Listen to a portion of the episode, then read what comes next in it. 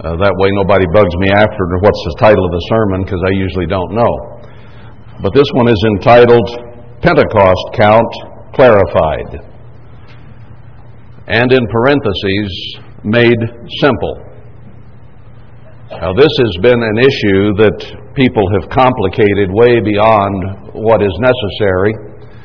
And we have a scripture that talks about the simplicity that is in Christ. So there has to be a way to count Pentecost correctly according to Scripture. Now, God very clearly gives instructions to count, and He addresses how to count, but people still get confused about how to do it. Now, let's consider a premise to begin with. If God gives us instruction to do something, is He not bound by giving that instruction to show us or tell us how to do what He has told us to do? Is he, is he so incompetent that he would give us instruction and then not give us the requisite information to do it as He said. I think we'd all have a higher regard for God than that. Uh, do we? Can we have the lights on? It was bright enough in here till the sun went behind a cloud, and now it's uh, a little bit dark for reading. anyway, Leviticus 23 has been used uh, to, to do the count, and it has been taken many different ways. It does say in there that you are to begin the count after a Sabbath. And there's where the confusion essentially starts because nobody seems to be able to determine which Sabbath to count from. So some people count from the first day of unleavened bread, thinking that that's the Sabbath that is being addressed. The Jews always come up with a fixed date for Pentecost, which is Sivan 6, no matter which day of the week it falls on. Various ones in the Church of God uh, count from the weekly Sabbath before the days of unleavened bread if the Passover is on a Saturday night, which it was this week. Others count from the Sunday in that case, which is the last day of unleavened bread, and that causes the wave sheaf to fall outside the days of unleavened bread. So you can't have it both ways. You will either have a Sabbath that is outside the days of unleavened bread, just prior to the start of them, in order to have the wave sheaf always within unleavened bread. Or you will have always the Sabbath within, but the wave sheaf will always fall without in that particular case, which happens some years as it did this year. Now, an argument has been made for consistency. We should consistently use the Sabbath within no matter when it makes the wave sheaf fall. Now, that's one way to be consistent. There is another way to be consistent, and that is that the wave sheaf always fall within the days of unleavened bread, no matter which Sabbath it is. So, which has to be consistent? Wave sheaf always within the days of unleavened bread, or Sabbath always within the unle- days of unleavened bread? That's the question. Either would be consistent in terms of what you're doing. God has to give the right answer.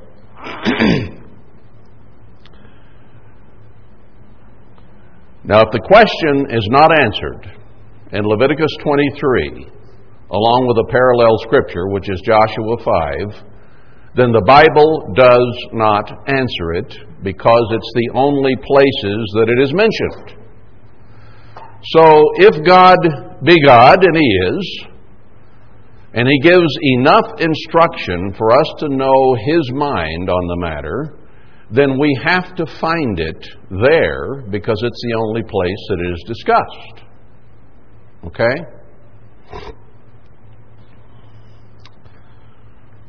Now, there is an assumption that often is made, and we're going to find that it is a, an assumption founded on sand. Now, there's been a paper going around a bit that says you can't base a doctrine on sand, it has to be on the facts from the Bible. I fully agree with that, and that's what we're going to address. But an, a huge assumption is made by a lot of people who try to figure this out in Leviticus 23. They say that the count has to begin from the Sabbath within the days of unleavened bread. And they say that the Bible says that. I ask you, where? Show me a place. You can't. It is not there. There is not a verse anywhere in this context that says you must count from the Sabbath within the days of unleavened bread. You cannot find it. It is not there. And yet, anyone who gets into this doctrine, or many of them, say that. They make an assumption, and I am going to prove to you today with Scripture that it does not always count from the Sabbath within the days of unleavened bread. By example, in the Bible.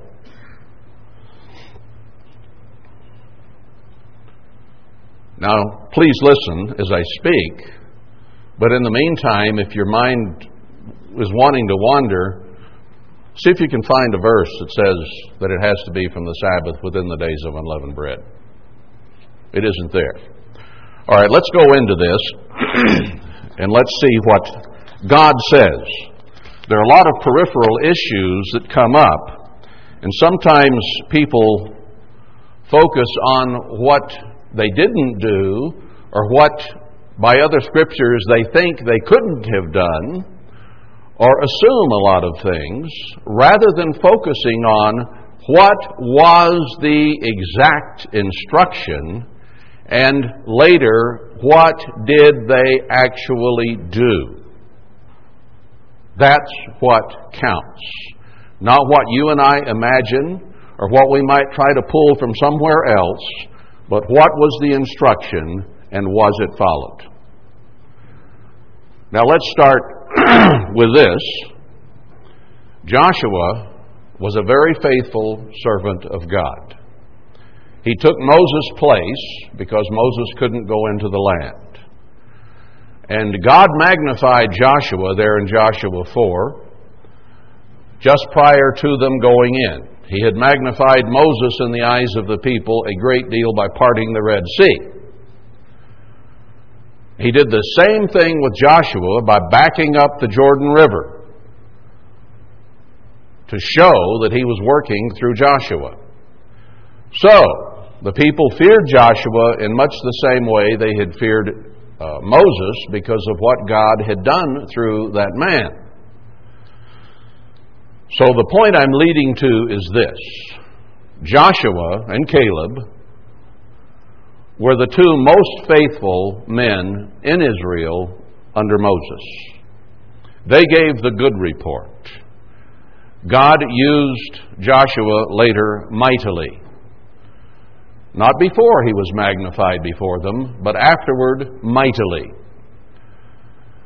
So, would Joshua have been tuned in to what God told them to do when they came into the land. I think that should be pretty self apparent. The man was very careful to do what God said. So the leadership that Israel had at that point would have been very careful to do all they could to do whatever God had instructed. I wanted to establish that they didn't have some willy nilly flake leading them into the promised land that God was not working through and would not have led to obedience as they went in. I think that's an important premise to consider before we get into the details of this. Now, understand too about the counting of the holy days, all of them. Every holy day except Pentecost is on a fixed day of the month. It is not, they are not on a fixed day of the week. Abib 14 can fall on any day of the week. Uh, the seventh month, first day for trumpets can fall any day of the week, as can atonement and Feast of Tabernacles. Because of the cycle of the moon being 29 or 30 days, it is not an equally divisible thing. So when the new moon occurs and you begin the count uh, of the month, uh, the 14th of Abib can come any day of the week. So they don't float in that sense.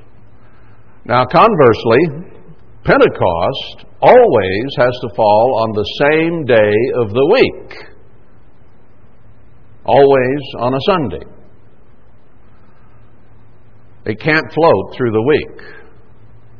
Now, it can float within the month. You count 50 from Passover, so it can be a different day of the month depending on when the Passover came. Or no, when, did I say that right? I'm not sure that's exactly what I meant to express. But you do have to count it, that's the point, because it doesn't fall on a particular day of the month, not Sivan 6. You see, if you count it from the holy, the first holy day of unleavened bread, which always has to be the 14th of Abib, it would always come on a set day of the month, but it doesn't. That's what I was trying to express. It can come on any day of the month, uh, but it always has to be on a Sunday. And we'll see that as we go through here. So in Leviticus 23 now, and you might put a marker here and one back in Joshua 5 so you can get back and forth easily, because we may go back and forth several times. Uh, and here is the reason we do when he starts discussing Pentecost down here in verse 10. Speak to the children of Israel and say to them, When you become into the land which I give you.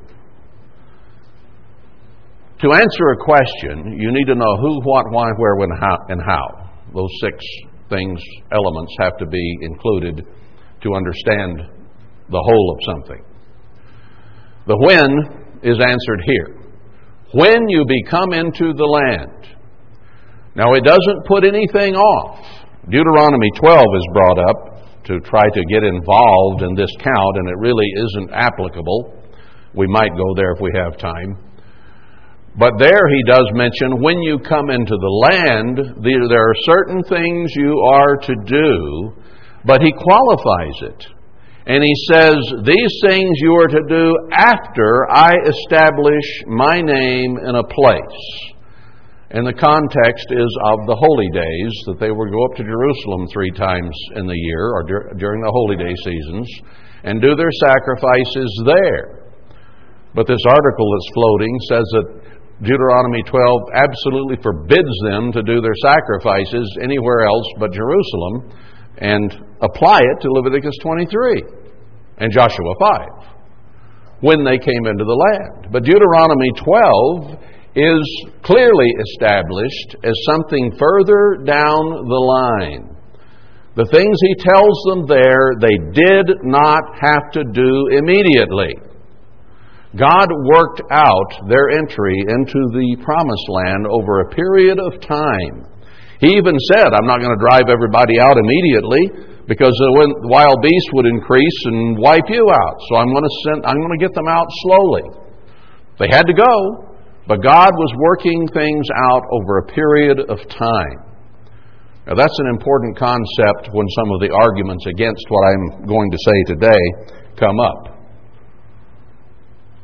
Did you, when you were baptized, circumcised of the heart, become totally holy immediately? Have you yet?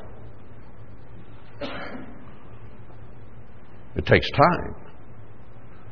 God did not circumcise them on the, the hill of the foreskins there in Joshua 4, and they become holy immediately. Didn't happen. Things had to be worked out. All right, let's, let's start into this. We'll get to some of those things later. When you come into the land which I give to you, and shall reap the harvest thereof, then you shall bring a sheaf of the firstfruits of your harvest unto the priest.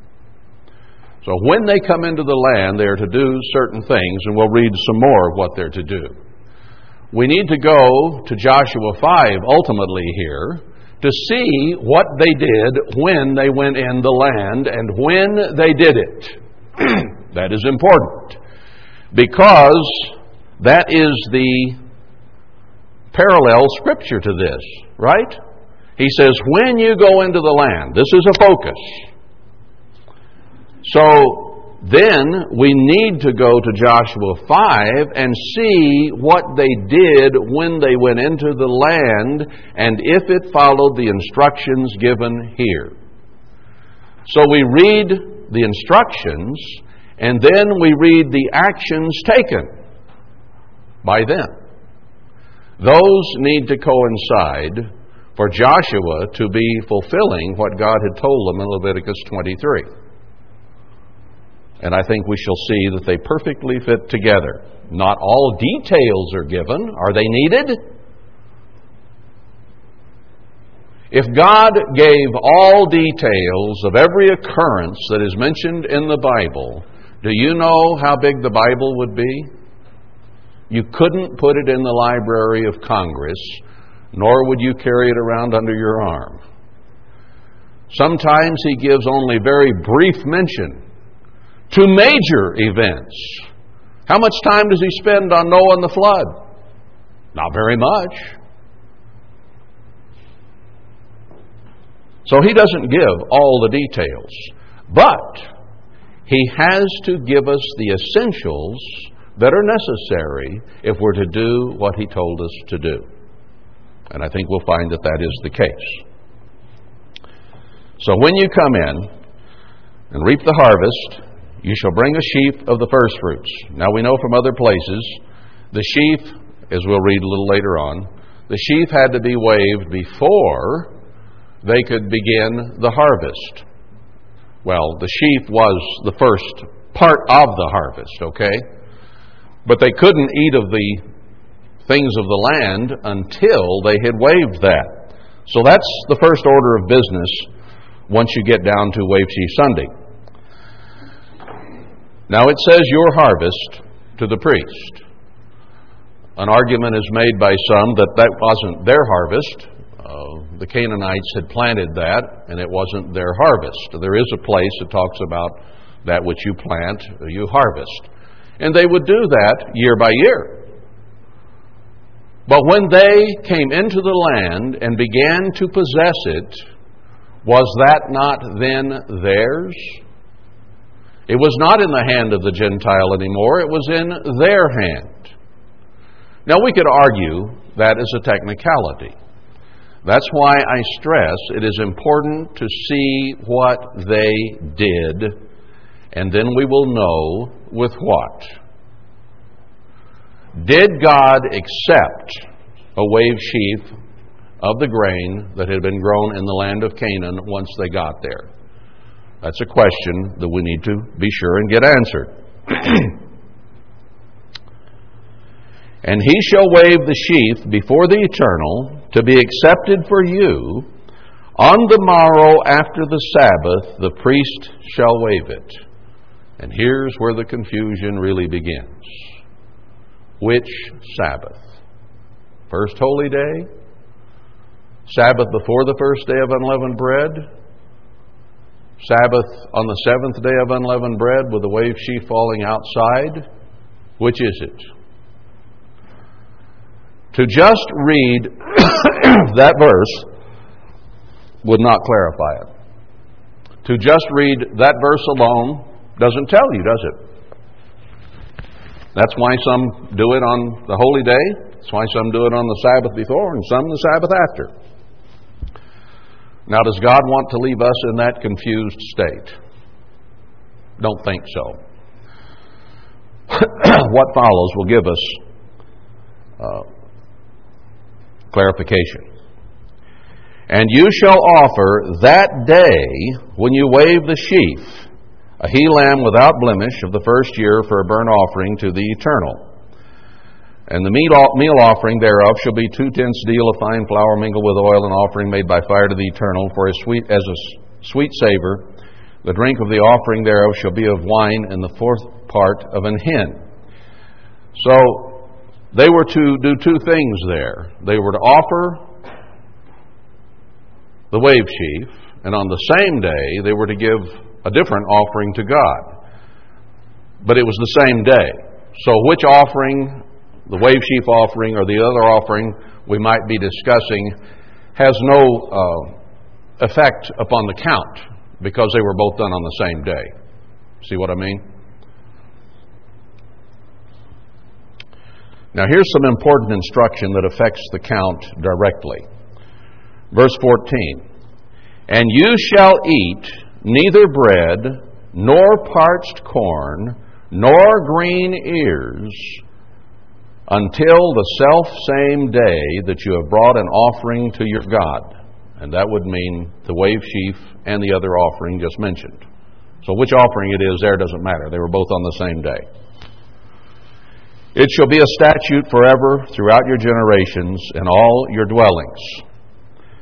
So, the, the context and the timing here is when you enter into the land.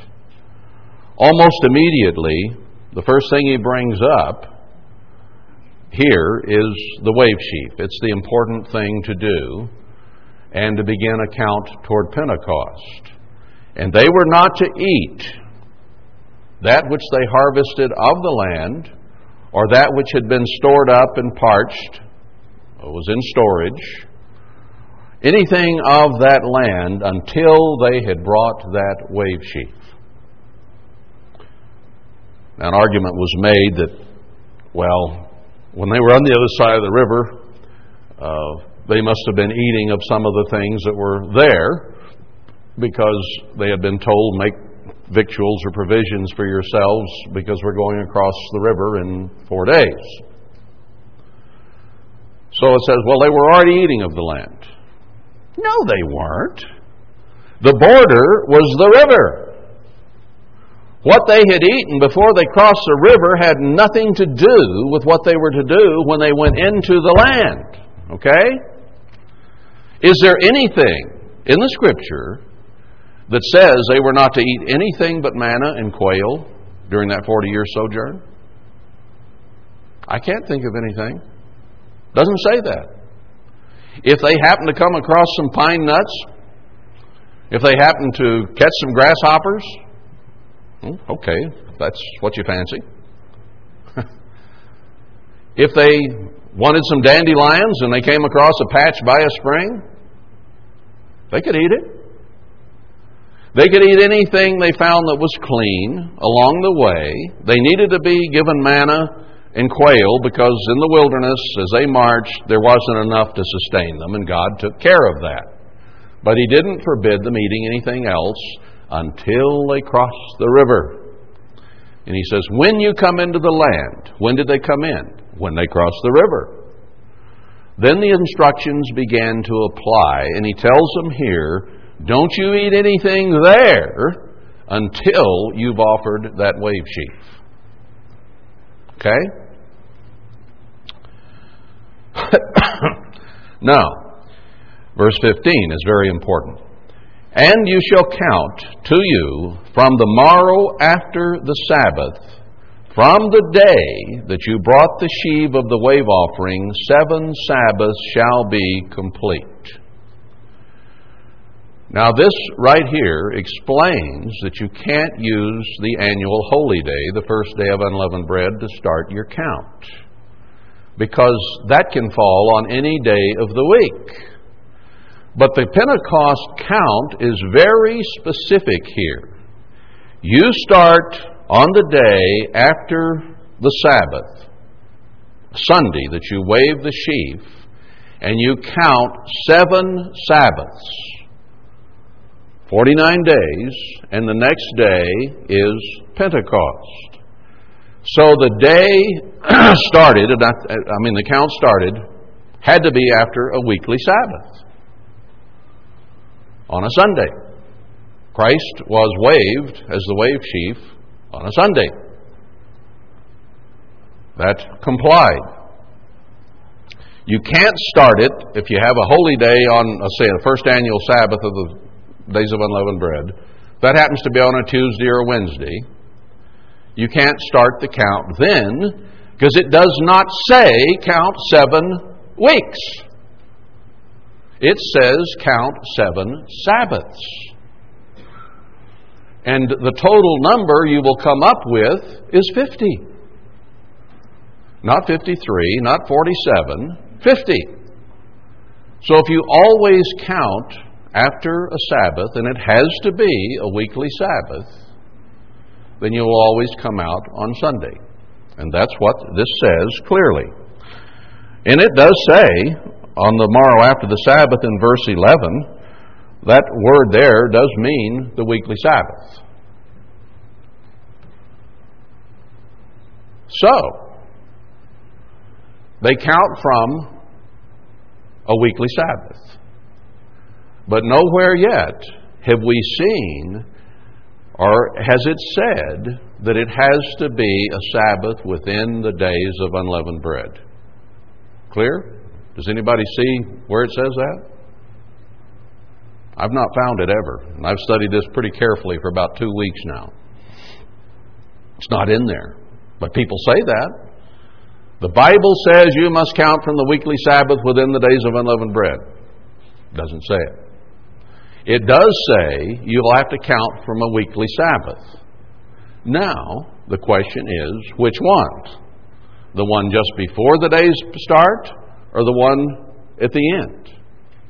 That is the question that is on the table. That's where the confusion lies. That we must find the answer to within these two chapters. We got to do it. It's got to be in there.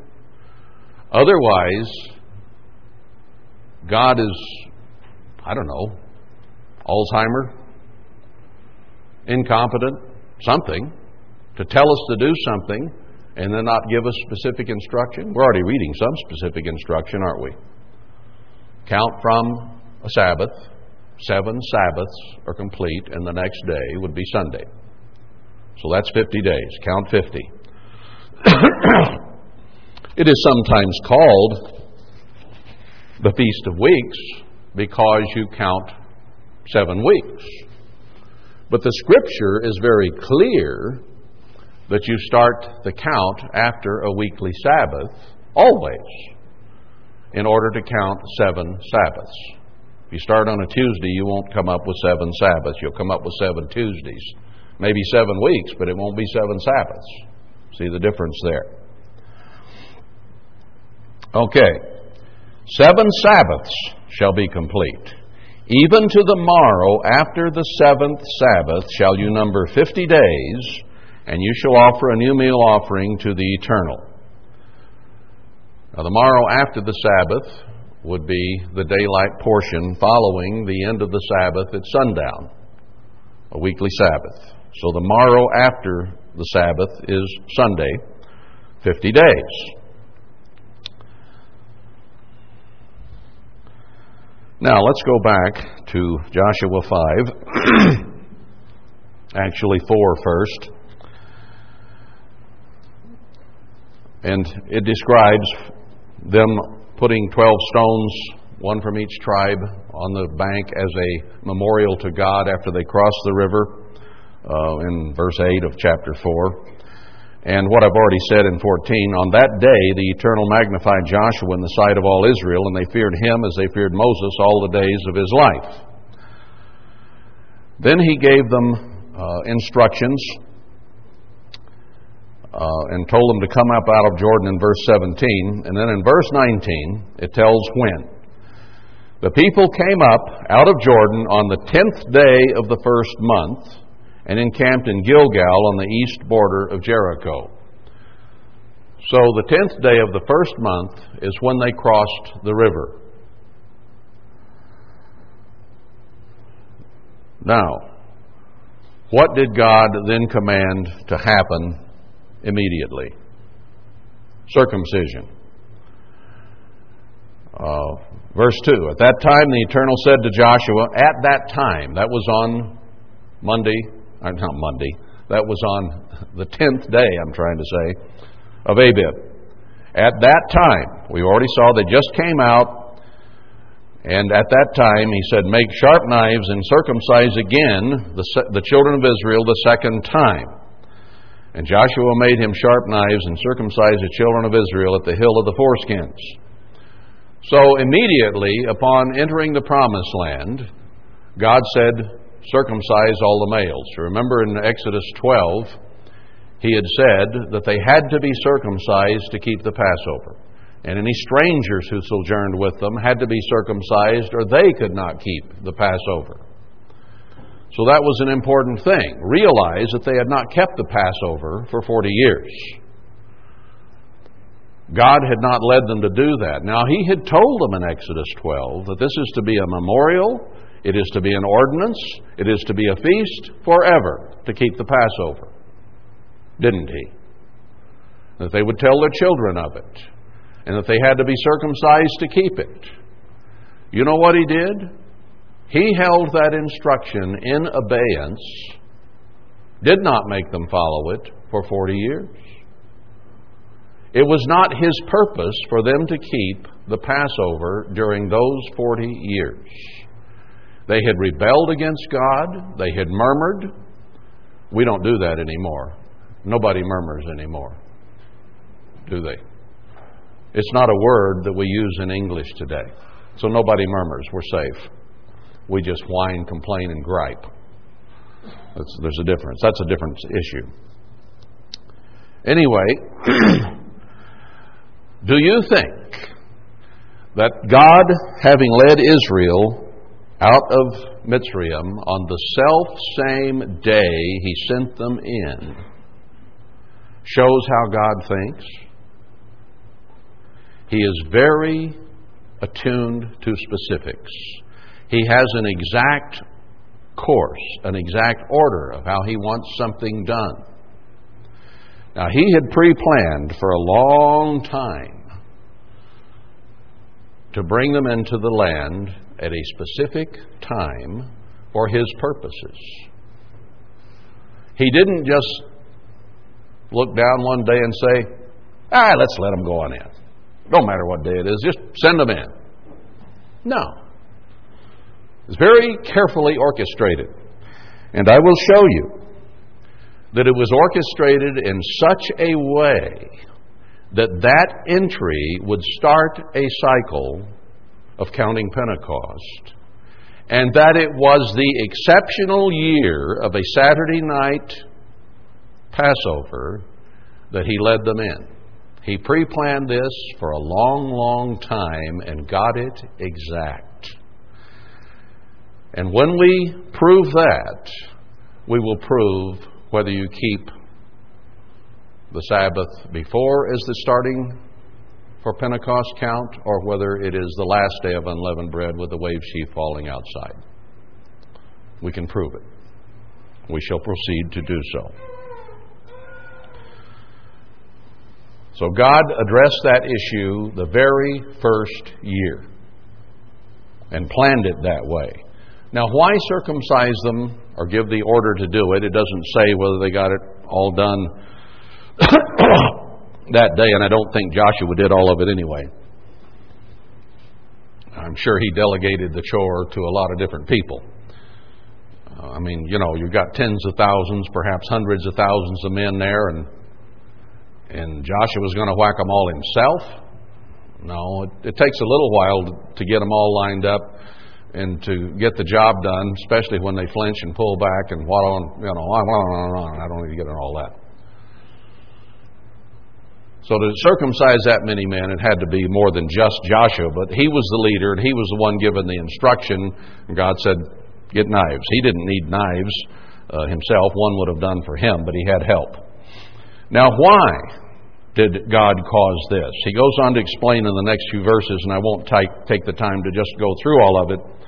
But he explains again that they had been circumcised coming out of Mitzrayim, and that now they hadn't been circumcised these 40 years, which means they wouldn't have been keeping the Passover. Now, before they're to keep the Passover, and it's imminent, it's coming, because this is the 10th of Abib, 10th day of the first month. So, in order for them to take the Passover, they had to be circumcised ahead of that. Now, some people have not wanted to accept what Leviticus 23 and Joshua 5 actually say. So they say, well, this could have been the second Passover, because they'd have been too sore to keep the Passover and kill a lamb after having been circumcised a few days before. That's not what it says, and that's not what God was doing. God caused them to be set aside, sanctified, circumcised of the flesh, and set aside as his people. That was the sign between Israel and the Gentiles at the time.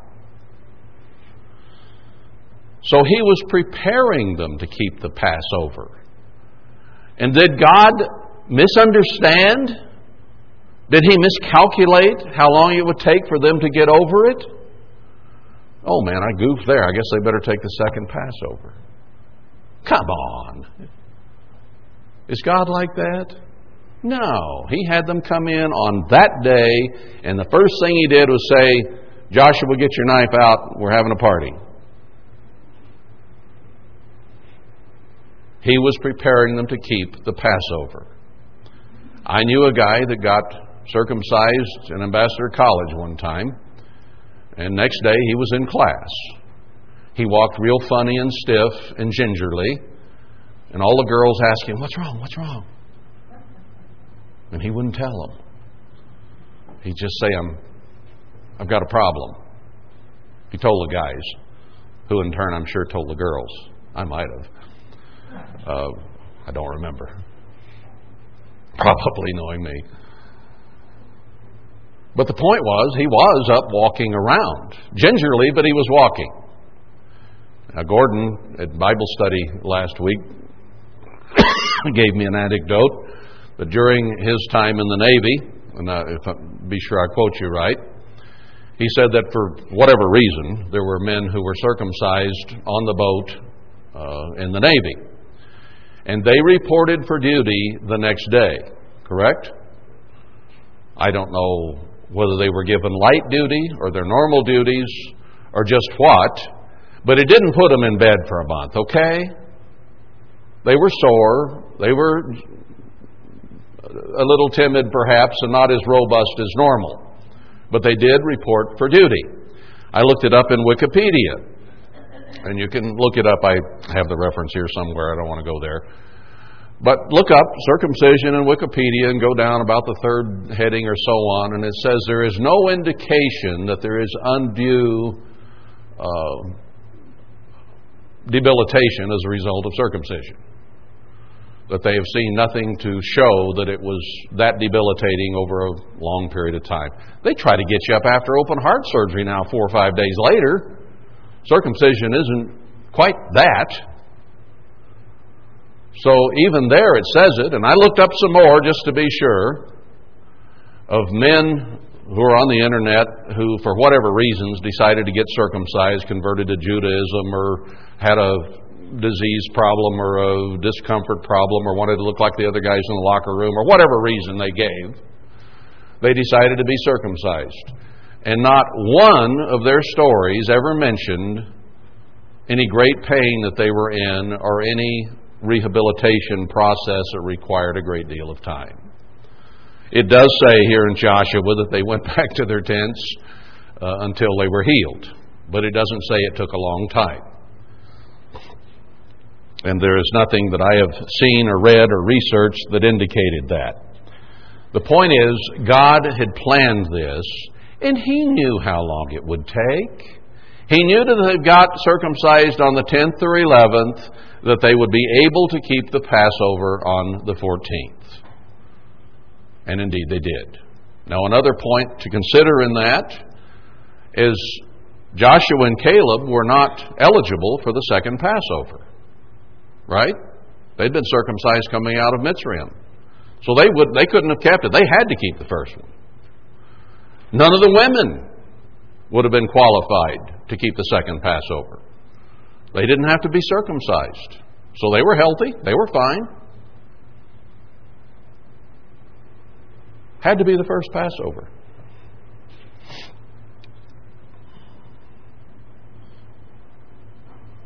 Now, in one sense, it doesn't matter. Our subject here is the count to Pentecost. Now, if you were in childbirth or way far away or something and met the conditions for keeping the second Passover, you didn't start the Pentecost count from then. You started it from the real Passover. And everybody else did that. You could only take the Passover the second month if you were in the middle of childbearing or some such thing. And truly couldn't keep it. Then you were allowed to. But you would have been out of sync with the Pentecost count because it always began the day after a Sabbath, during, not during, I almost said it, during the days of unleavened bread. The original scripture says that once again. Okay. they got the circumcision done. Verse 9 And the Eternal said to Joshua, This day have I rolled away the reproach of Mitzrayim from off you.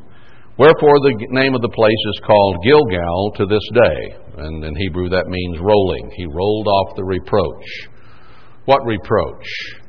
He had brought them out. He had set them aside Passover. He had killed the firstborn of Mitzrayim and not theirs. So there was no reproach there in that sense. What was the reproach?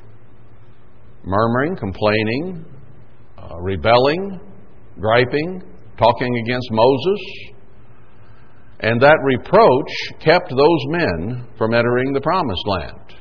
After they died, the tribes, Israel, were allowed to move in.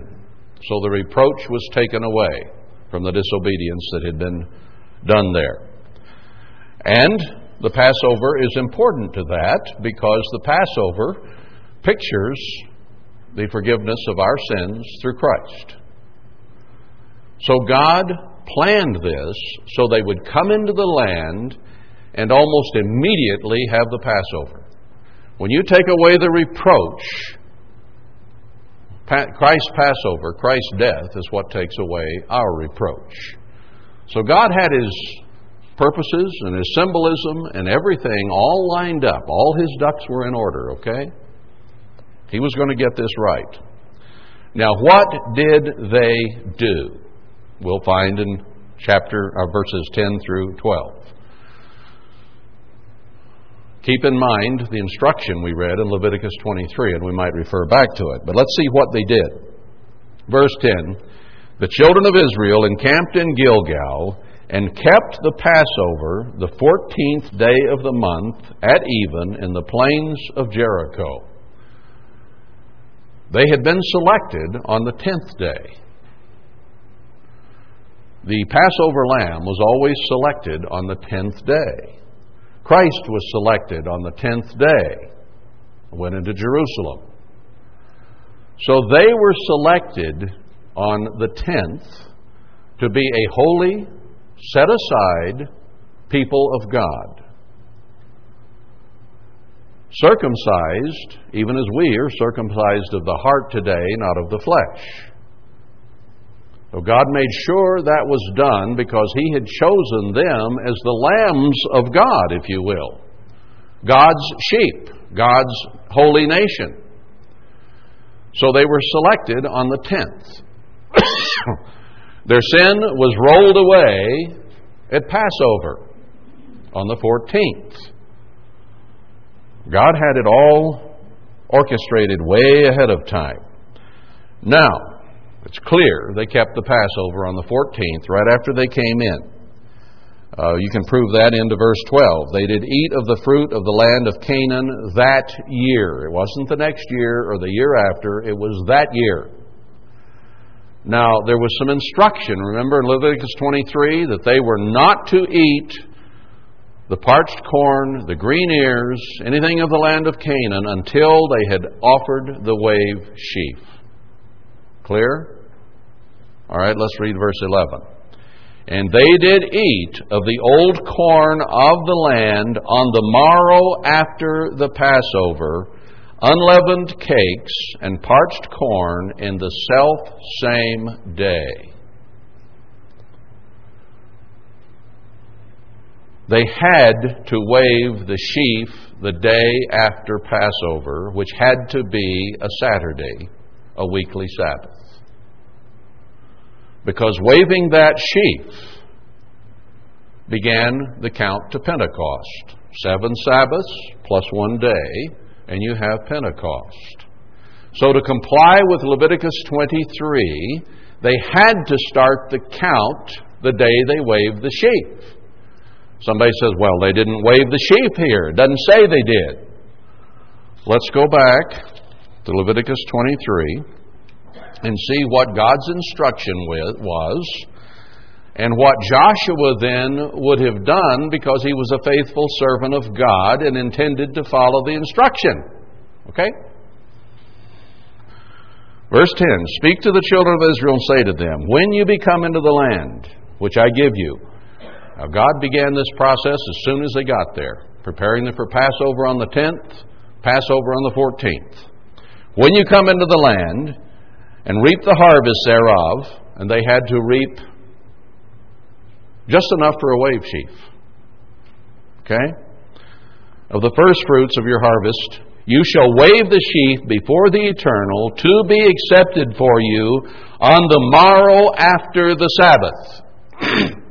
We've already seen from verse 15 that it had to be the day after a weekly Sabbath in order to count seven Sabbaths. So it had to be a weekly Sabbath. In this particular case, it would have had to have been a Saturday night Passover. That was the weekly Sabbath that occurred the day before they were to wave the sheaf.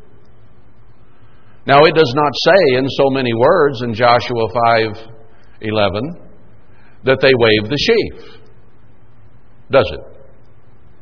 No. Does it, tell them to do it the day after the Sabbath in Leviticus 23, and would not Joshua have been aware of that? Yes, he would have. Very acutely aware of it. And they had been told in verse 14, You shall eat neither bread, nor parched corn, nor green ears, until the self same day that you have brought an offering to the eternal your God. It'll be a statute forever. So they were expressly forbidden to eat of the corn or the grain, the food, the produce of the land, until they had waved the sheaf the day after the Sabbath. So, it says, they ate of it in Joshua 5. That means that they would have had to have waved the sheaf in order to fulfill the instruction of Leviticus 23. And we're talking about the same year. We're talking about the same time frame. When you come into the land, an unqualified, when you come in. And it wasn't the next year. It wasn't the second Passover, and it wasn't the next year. Into verse 12. Or, well, let's read verse 12. And the manna ceased on the morrow after they had eaten of the old corn of the land. Neither had the children of Israel manna any more, but they did eat of the fruit of the land of Canaan that year. So it had to be the year that they came in, the day after the 14th of Abib. And it couldn't have been the second Passover because they were not all qualified to do that, and God had made sure they get there in time to have themselves set apart by circumcision so that they could. It all happened in that five day space, from the 10th to the 14th.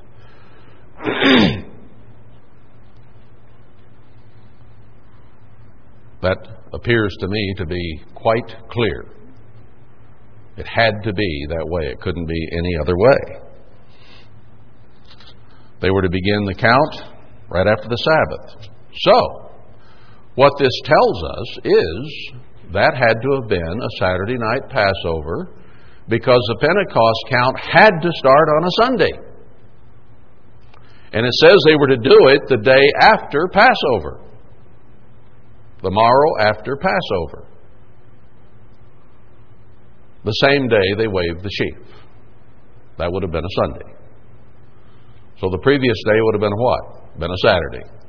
And that was before the Passover. That would have made the day of the wave sheaf that year on the 14th a Sunday. Christ ascended on a Sunday. That's the day he was waved. Now, his situation would show that normally speaking, you do keep it or start the count on the weekly Sabbath during the days of unleavened bread because he was killed on a Wednesday, raised on a Saturday afternoon, and the next day was the wave sheaf, and it was within the days of unleavened bread. So that year, clearly, they counted from the Sabbath within the days of unleavened bread, which was not the last day of unleavened bread. Passover was Wednesday, so the days of unleavened bread were still going on when the Sabbath came and he was offered. So, normally speaking, that's the case. The confusion comes then when you have a Saturday night Passover. What's the subject here? It's Pentecost. It's the wave sheaf. The, sa- the question is not the weekly Sabbath. You do need to establish in this context which weekly Sabbath you're counting from, but the wave sheaf and the Pentecost is what is the context. That's what this is all talking about. So, what's more important to be consistent? The wave sheaf always must fall within the days of unleavened bread. That's what Leviticus 23 and Joshua 5 combined clearly show. It has to be that way. So the first year they came in, God started the cycle with the odd or exceptional year. Thereafter, whatever day the Sabbath was, as long as the wave sheaf fell within the days of unleavened bread, was what counted. And he showed that he would count from the weekly Sabbath just prior to the first day of unleavened bread to make sure that that occurred.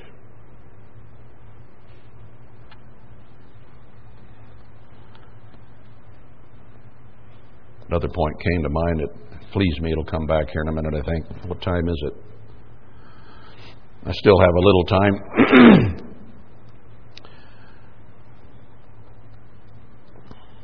Let's go quickly to Deuteronomy 12. I want to show you that when I mentioned it. Uh, but here are statutes and judgment. And he says, Verse 5 But the place which the eternal your God shall choose out of all your tribes to put his name there, even to his habitation shall you seek, and there shall you come, and bring your tithes and your vows and your offerings and so on, and eat before the eternal your God. Now, when does he tell us to come and eat before him? Three times in a year. So he's, he's addressing the holy days. Here's the subject. Verse 8 You shall not do after all the things that we do here this day Every man whatsoever is right in his own eyes. Even under Moses, with the order and organization that was within Israel, there were still a lot of stubborn, stiff necked, rebellious people. There were people who did not always look to Moses, in fact, tried to destroy Moses, and God took care of that. So, you had that element. Now, verse 9 For you are not as yet come to the rest and to the inheritance which the eternal your God gives you, but when you go over Jordan and dwell in the land which the eternal your God gives you to inherit, and when he gives you rest from all your enemies round about, so that you dwell in safety, there shall be a place which the eternal your God shall choose, and there I command you to bring all of these things that he told them to bring. He does not forbid them here to offer sacrifices at other places which they had been doing in the wilderness.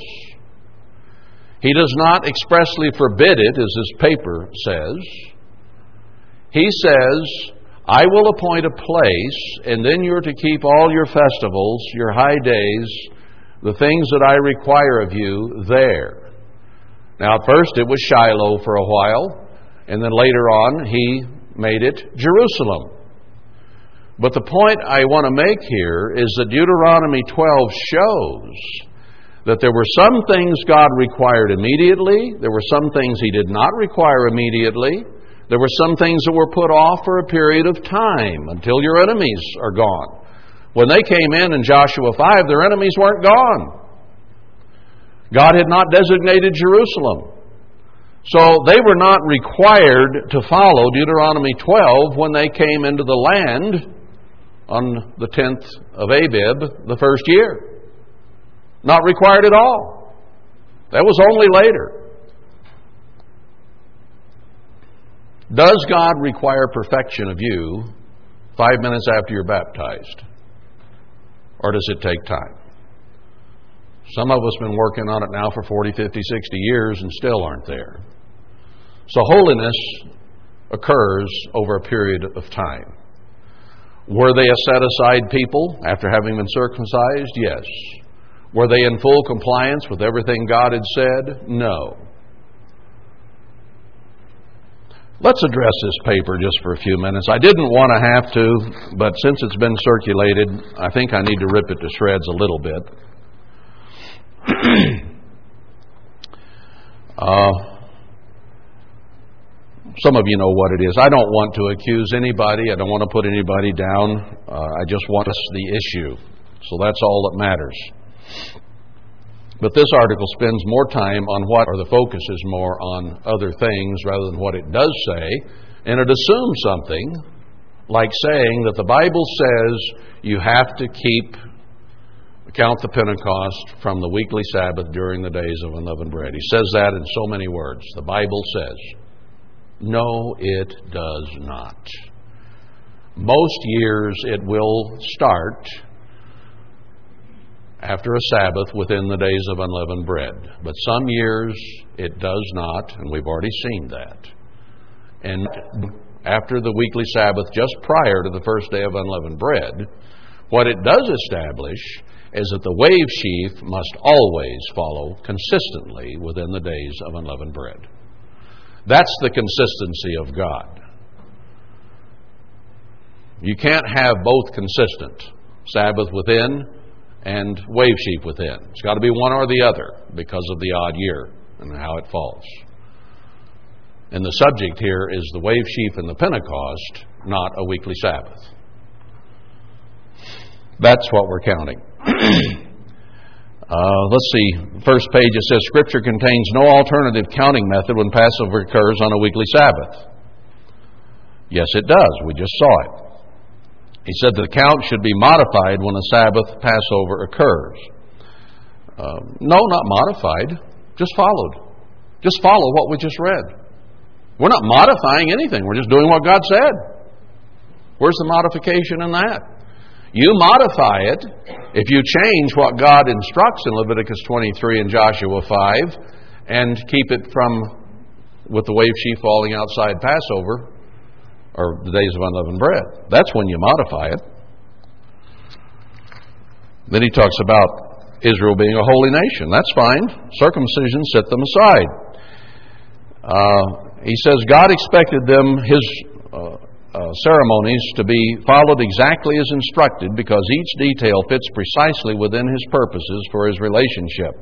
And I say yes, absolutely. So if Leviticus 23 and Joshua 5 combined give us specific instruction, then we better follow it. It's very simple. I agree with him on that point.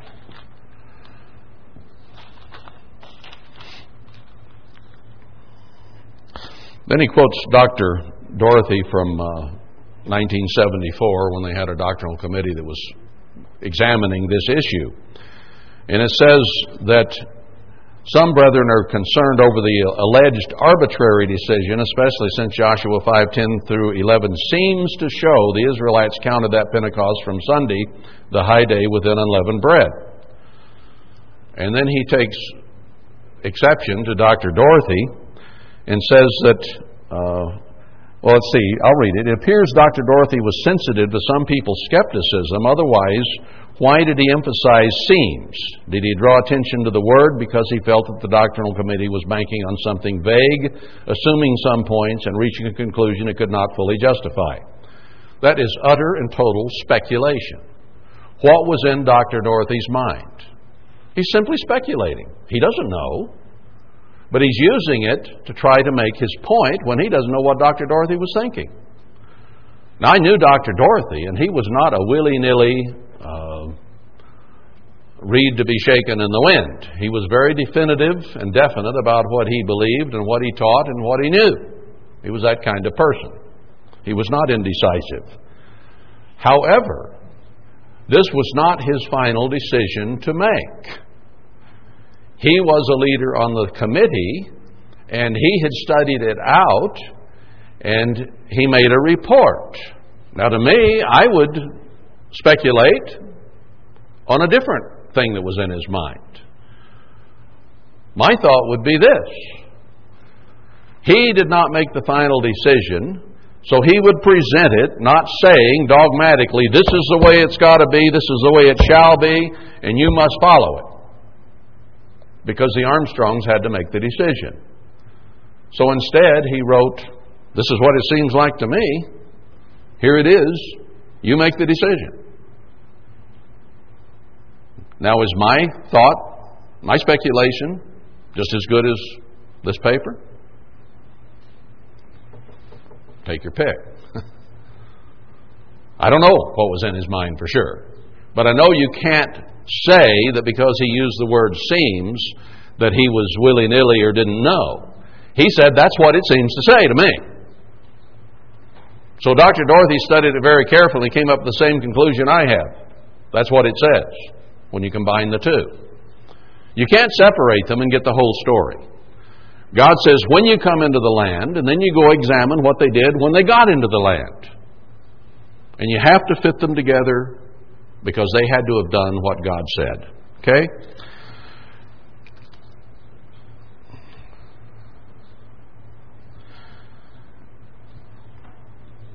He says, Can you build an important spiritual doctrine on a guess? No, you'd better not. Now, the guess here with him was, I guess it must have said that you have to count from a Sabbath within the days of unleavened bread. That's a guess because it ain't in there. In fact, it's a false assumption. Notice that thus far the chapter makes no mention of an altar, no mention of a priest, no mention of the offerings God commanded to accompany the waving of the sheaf, no mention of a harvest, and no mention of the waving of the sheaf, speaking of Joshua 5. So, so what? It does say that they ate of the corn that day. Therefore, they had to have kept the Sabbath before, and offered the wave sheaf the next day. And it had to be a Saturday and a Sunday in order to count seven Sabbaths and then have the 50th day be Pentecost. Had to be. Couldn't be any other way. Okay? Did they have the Ark of the Covenant? Did they have the tabernacle that they'd built? Did they have the priests who were following their courses? Yes, they did. Why does it need to mention the priests? That's a given. They were there. They had made an altar of sorts of 12 stones when they came across the Jordan. So, did they have to wait until the enemy was subdued per Deuteronomy 12 in order to sacrifice to God? No. That was speaking of a specific times they were to come to Jerusalem to keep the feasts. And they were to start doing that after certain conditions had been met several years later. But this instruction in Leviticus 23 was immediate, and it doesn't say a few years later. It says, when you come into the land, and God brought them in Passover time. No mention of the offerings. Why should it? He told them do it, they must have done it. He just summarizes it there. He says what they did. They kept the Passover and they ate the next day. Therefore, they must have done what was necessary to qualify them to do so, or if all the conditions could not have totally been met, I think it is quite clear that God's intent was they keep the Passover and the wave sheaf and start the count to Pentecost from that time. So, if they did not manage to meet every detail of all instruction throughout Exodus, Leviticus, Numbers, and Deuteronomy, God could have waived some of that, could He not? They were coming in to start a process. Everything was not totally lined up yet, perhaps. Now, would they, years thereafter, eat of that which they had planted themselves? Yes, they would. That was not available this particular year because the harvest that they would make would have been something that someone else had planted. Now, if that had been important to God that year, would He not have brought them in in December or January and given them time to plant a crop? No, He wanted to bring them in the self same day or the self same period of time that they came out of Mitzrayim. That was important to Him, and that's what He caused to happen. Now, if all the other instructions that would be there from the succeeding years were not in place, God did the most important thing that He had on His mind. And He might have been willing to waive certain things. Didn't He tell them, You are to come up to the place I designate to keep the feast, but I'm going to waive that for a while? I'm going to waive that until these conditions have been met. Now, that was his instruction. You do this, and don't you fail. But I'm waiving some of it until this has been done. Now, that shows right there that God can and will do that at times. So, if they did not meet every condition given to the letter that first year, God very possibly could have waived some of that to get his most important purposes done. He wants you and me to be perfect, having be keeping everything that he tells us to do by the time of the first resurrection, doesn't he? We're not going to make it, brethren. He's going to have to waive some things. He's going to have to forgive some things with every last one of us, isn't he? Is he big enough to do that? I think so.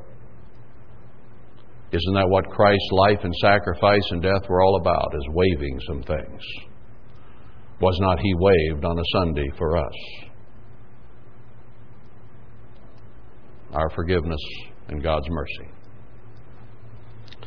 So, that brings us back here every detail of every instruction for life in general going forward did not have to be met. So if there are some small deficiencies in their qualification, God could have easily waived it. Not saying He did. They may have met every requirement, but it doesn't appear that they did. They did eat of that which the Gentiles had planted, the Canaanites. It became their harvest, yes, once they took it, but they had not planted it. But God said, this year, do it anyway when you come in. So obviously, He must have said, this is what's important, this can wait. Okay? I don't have a problem with that. With you and me. This is important, this can wait. Some of our sins, some of our attitudes are bigger than others. Some we can kind of, he'll kind of put on hold and say, we'll get to that, but you really need to fix this now. Get this done. Then we'll talk about that. That's what Deuteronomy 12 does. But what's important is what God instructed in Leviticus 23, and then go to Joshua 5 and see what they did. And they did do it the way he said. They must have given an offering, and they must have waved the sheaf. And they had to do it after a Sabbath. And it couldn't have been the first day of unleavened bread Sabbath because that would have that changes and you can't count Pentecost from a Tuesday or a Thursday. It has to be from a weekly Sabbath. But this shows very clearly that that week or that year it had to have been a Saturday uh, Saturday uh, Passover, Saturday night, because they waved the sheaf the next day and started the count to Pentecost. First day of unleavened bread. You'll notice also in there it says they ate unleavened bread. Passover day. Sunday was Passover that year. Why did they eat unleavened bread? If I had been out eating manna for the last 40 some years and had approached the Jordan, and if there was food there on that side the river before they went into the land, and there had been corn and wheat and barley, whatever grains, and there had been yeast, sourdough, I would have wanted some puffy bread, wouldn't you? If they started eating stuff on that side the river, they'd have probably eaten leavening.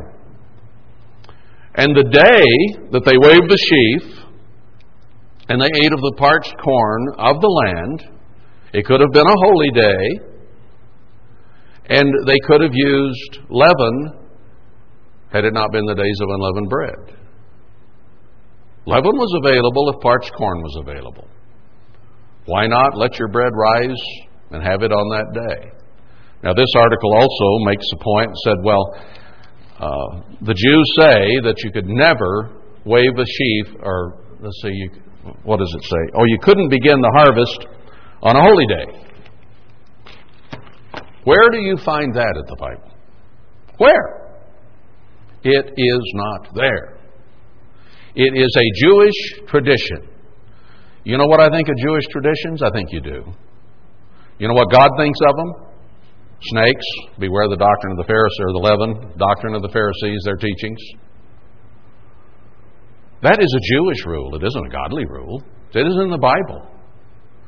Now, did they have to start getting out there and harvesting a bunch of grain and start the actual big harvest? No. If it was a holy day, they could have taken enough to wave as a sheaf. That would not have violated the holy day. And you could cook food on a holy day. That's clear through other scriptures. So, if they ate of the parched corn, they didn't eat the fresh ears that day. They didn't go out and harvest. They ate the old corn. And they could have put new leavening in it had it not been the first day of unleavened bread, but it was. So they had unleavened cakes. Someone tried to make the point that in the Hebrew it doesn't say unleavened bread, it just says unleavened. Or in the New Testament it doesn't say unleavened bread, it's a different Greek word. Oh, come on.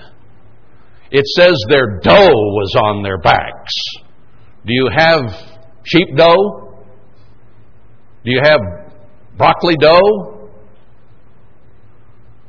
A little leaven leavens the whole lump, 1 Corinthians 5. Are we talking about bread products? I don't care whether it's cookies, crackers, bread, whatever. Whatever is leavened that rises is what he's talking about. I don't care whether they use the exact Greek or Hebrew word for bread. Dough is bread dough. Don't get me started. What else here? I think we've pretty well covered it.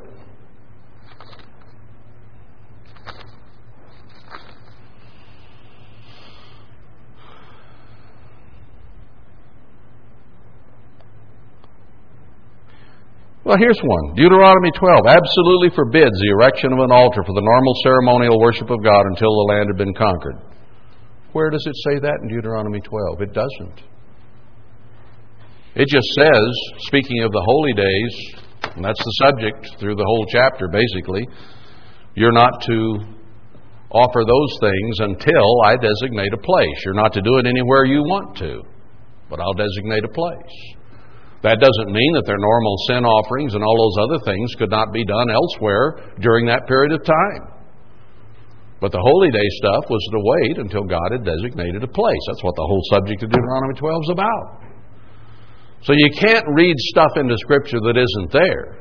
But you better read the Scripture and see what it does say and go by that. So that's why when I go through Leviticus 23, I say, what does God tell them to do? Then I go to Joshua 5, and it shows what they did. And it fits together perfectly. And that's how we count Pentecost. This year we had a Saturday night Passover.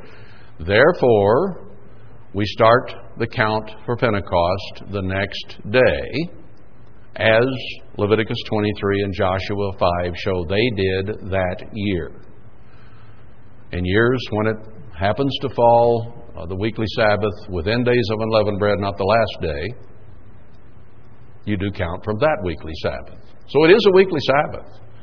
But it does not say anywhere it has to be the weekly Sabbath within the days of unleavened bread. And when you understand that they kept it the Sabbath before and started the next day, that shows that consistently you will always have the wave sheaf within the days of unleavened bread. We haven't used symbolism up to here, have we? Just what it said God told them to do and what they did. Now, if the wave sheaf is to fall then within the days of unleavened bread, wave sheaf is offered for whom? The first fruits. Those before Christ was born and those after. So it cycles through those seven days so that it covers all 7,000 years of man's existence. But you prove the count before you add the symbolism. The symbolism does not give the answer. How God says to count here does. Then symbolism is tied to that and fits and makes sense and gives you more understanding. But we don't base this on symbolism whatsoever and won't. It's on what God says and what they did. Combined, there's no other day it could have been. Couldn't have been Tuesday. Couldn't have been any other day but Saturday night. I hope that clear and makes it simple. Just read what God said, see what they did, and that's the only answer you can come up with, and that's why it seemed that way to Dr. Dorothy. And then he handed to the Armstrong, says, That's what it looks like to me. Make a decision. I think that was his attitude. Dr. Dorothy was a pretty smart man. Now, smart isn't always the answer, however. I've seen some pretty smart people that couldn't walk across the street without getting killed. But you're smart enough to read this if you focus on what is God saying. Everyone here is smart enough to see this. If you don't bring in a whole bunch of extraneous stuff and cloud the issue, the simplicity in Christ is pretty plain. And God, therefore, gave us instructions that anyone can follow on what to do and when to do it and how to go about it. Because He's God, and He wouldn't tell us to do something unless He provided a way for us to determine which Sabbath. Now, does He sometimes put things in a way that can confuse people? Christ said, he spoke in parables that they might be taken, snared, and deceived.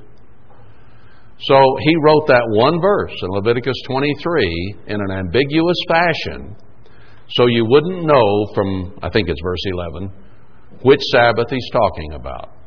You have to read the rest of it and bring Joshua 5 in and see what they actually did, and then it's clear which Sabbath it was the one just before the days of unleavened bread it also proves, again, that the Passover day, the 14th, is the first day of unleavened bread, because they ate unleavened cakes on that day. We won't say unleavened bread, unleavened cakes. Okay, have it your way.